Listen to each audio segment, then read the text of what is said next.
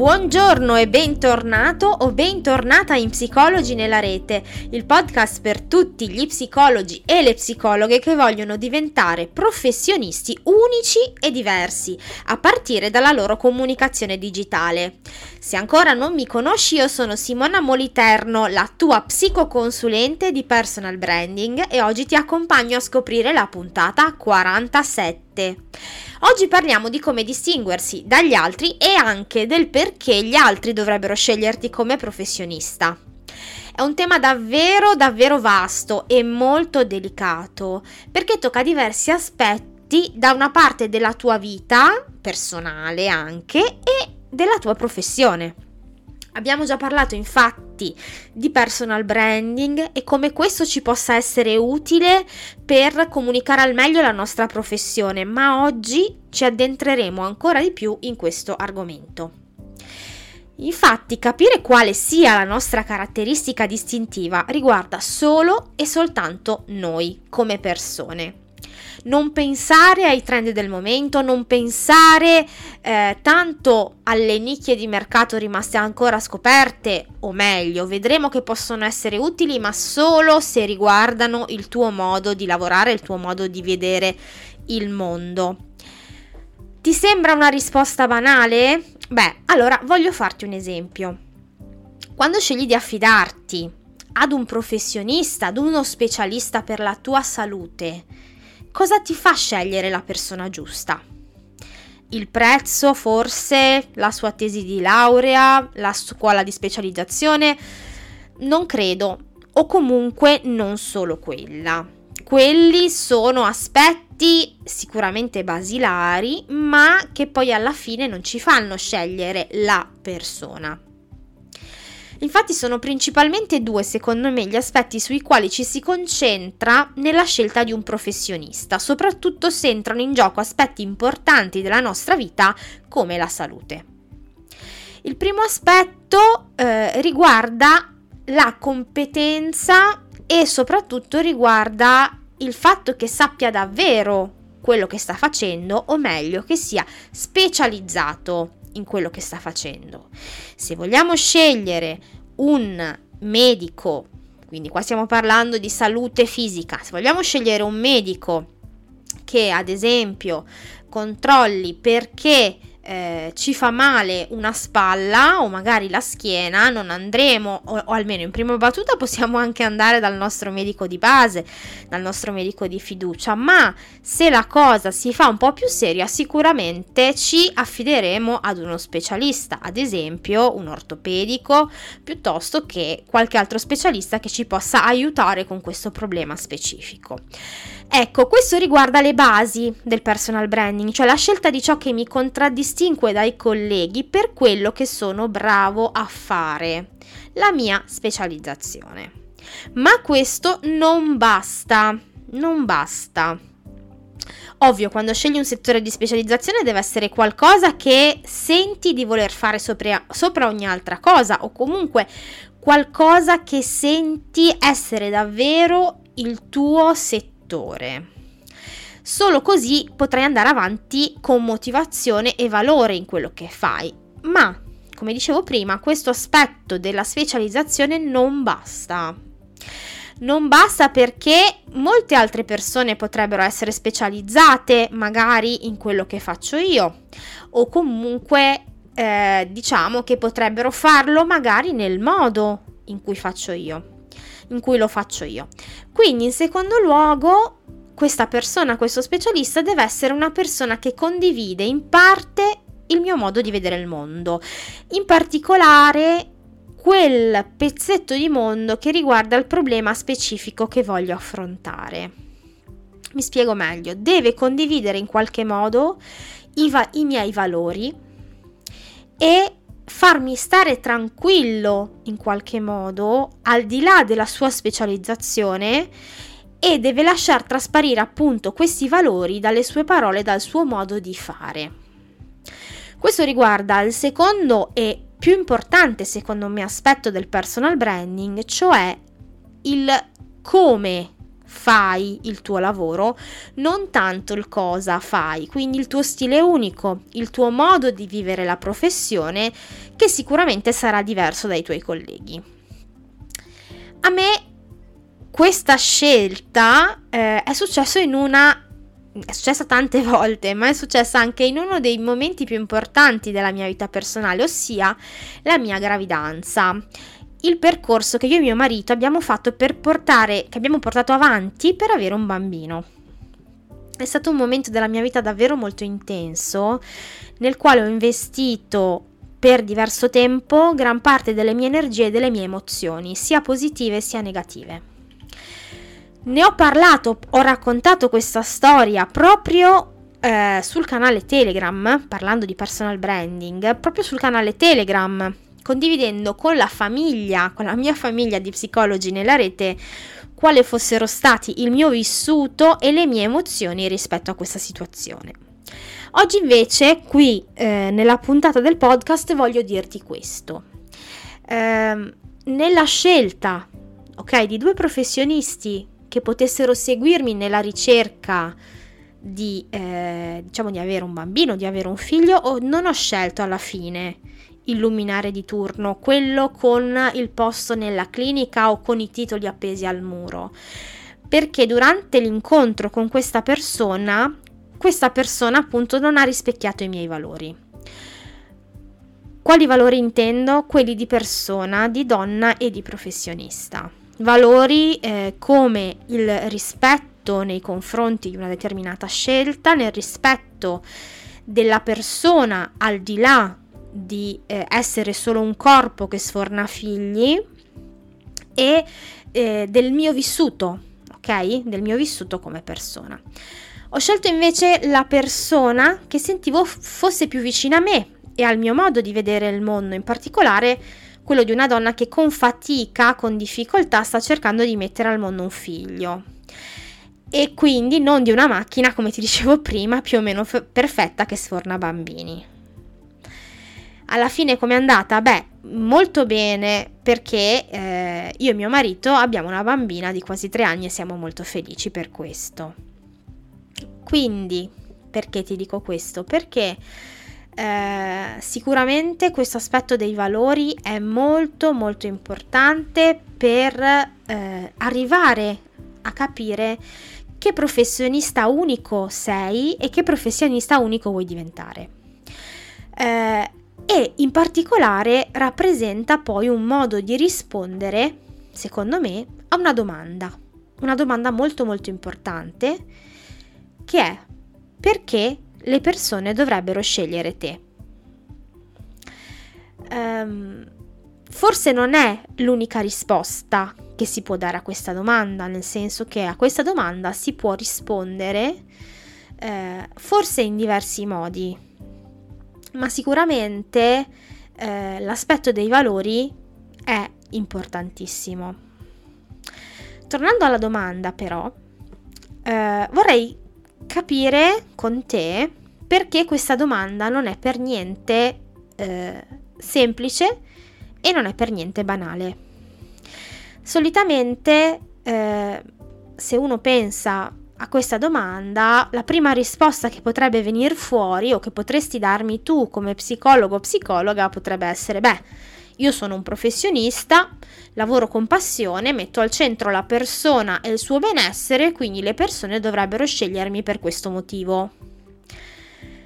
Ecco, secondo me questa risposta nel 2021 eh, potrebbe benissimo essere uscita dalla pubblicità di un supermercato nel senso che è molto generica e soprattutto eh, tutti noi psicologi dovremmo nel nostro lavoro fare questo, lavorare con passione, mettere al centro la persona e il suo benessere. E sono le qualità basi, base scusami, di uno psicologo che lavora bene e che lavora con professionalità. Ma non è quella caratteristica, non è quel plus quel quid che ti fa emergere dalla massa. E comunque ricordati che le persone sono un po' stufe nel 2021 di sentire parlare di qualità e convenienza, tanto per tornare ai supermercati. In ogni caso, se hai seguito il mio esempio di prima o se hai vissuto comunque una scelta simile, sai di cosa sto parlando nel mm, chiederti perché le persone dovrebbero scegliere te. Prova a pensare appunto a perché ti sei affidato a un medico, perché hai scelto un professionista, ad esempio, che seguisse eh, il progetto della tua casa nuova o perché magari hai scelto proprio quella persona che ti aiutasse a organizzare un evento così importante per te. Non si tratta quindi di focalizzarsi tanto sui titoli, sulle frasi fatte, forse non si tratta neanche di concentrarsi sulle nostre competenze, quelle sì, ma devono essere comunque, come ti dicevo prima, una base. Si tratta poi di trovare quel quid, quel qualcosa che ci rende unici come persone e come professionisti. Quel qualcosa, dicevamo, potrebbe essere basato sui nostri valori, sul nostro stile, ma potrebbe essere anche qualcosa di totalmente diverso, che gli altri non hanno e che hai solo tu, che ti contraddistingue come persona e che ti rende quindi diverso o diversa.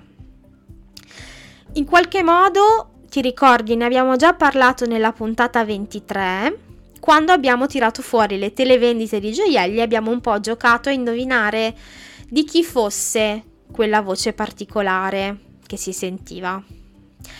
Eh, in quell'occasione l'ho chiamato quel tocco personale che metti nella tua professione.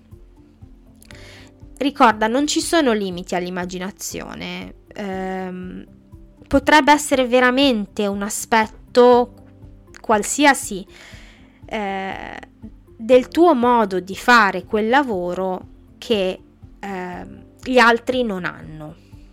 Però per aiutarti a ragionare eh, vorrei farti qualche esempio semplice, non, non, preso dall'ambito psicologico, sai che io mi piace fare esempi che riguardano altri ambiti perché poi voglio che tu che mi stai ascoltando eh, sa, provi a contestualizzare quanto ti sto per raccontare.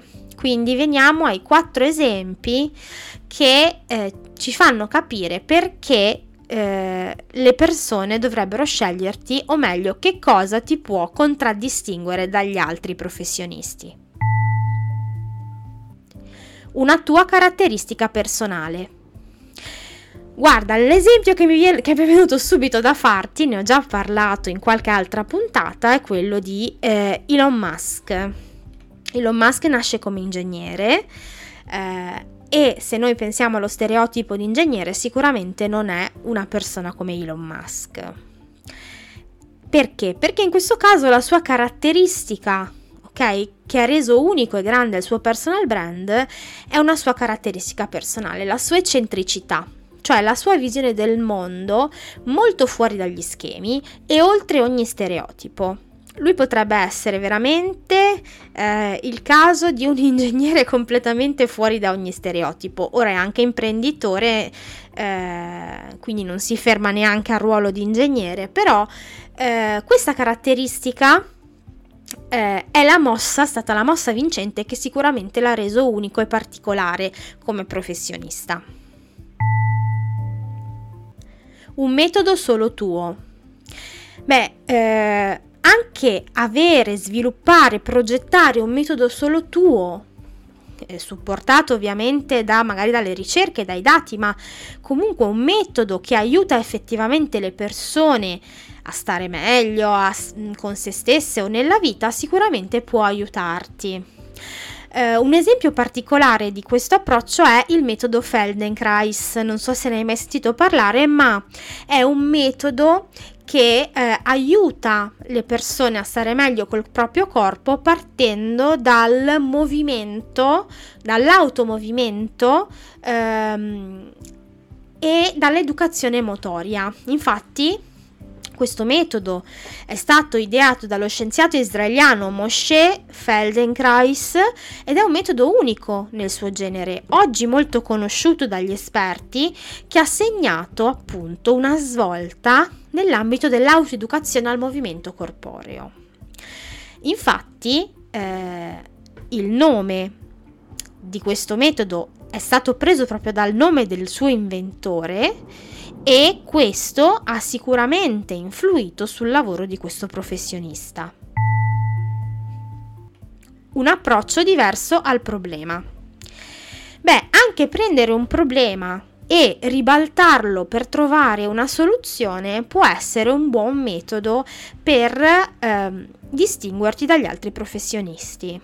L'esempio classico che ti posso portare qua è quello di Ikea.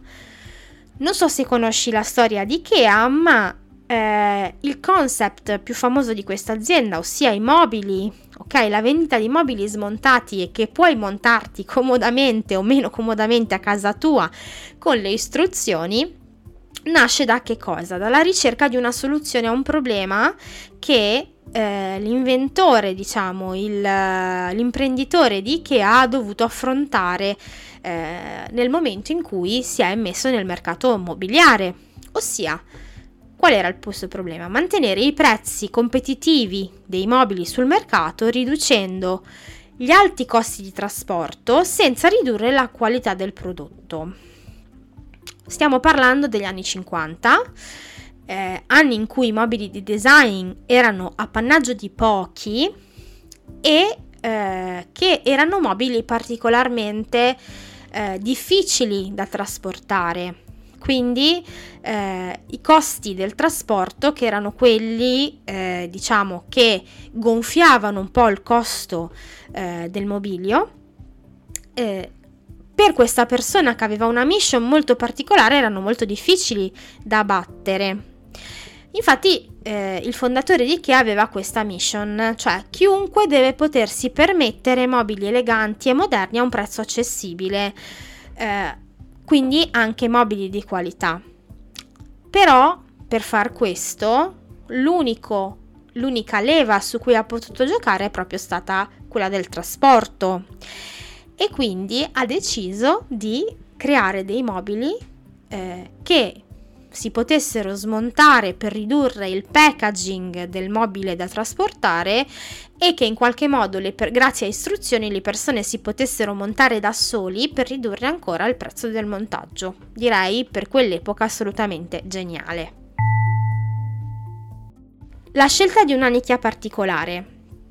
Ecco, prima ti ho detto che la scelta di una nicchia particolare non deve essere il tuo motivo di differenziazione e qua invece te l'ho messa negli esempi. Non sono, non, non sono impazzita, ma c'è un motivo.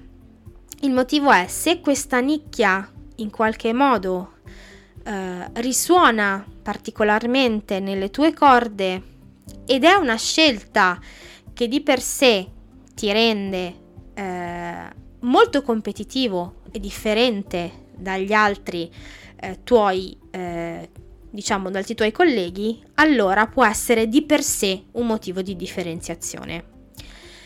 Ti faccio un esempio. L'esempio è quello eh, dei nomadi digitali. Esiste un progetto che si chiama proprio nomadidigitali.it che ha focalizzato il suo brand proprio su questo target.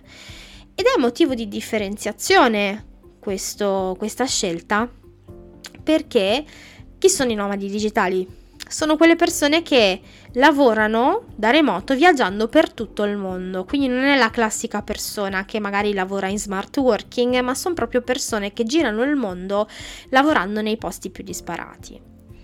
Ecco, questa è di per sé, per ad esempio i fondatori di questo progetto, che tra l'altro hanno fatto di questa scelta il loro stile di vita, eh, è una scelta di um, personal branding, crea diciamo e incide molto sul loro brand personale e li fa distinguere dagli altri eh, competitor che ad esempio si occupano di eh, specializzarsi sul, sul semplice smart working ad esempio.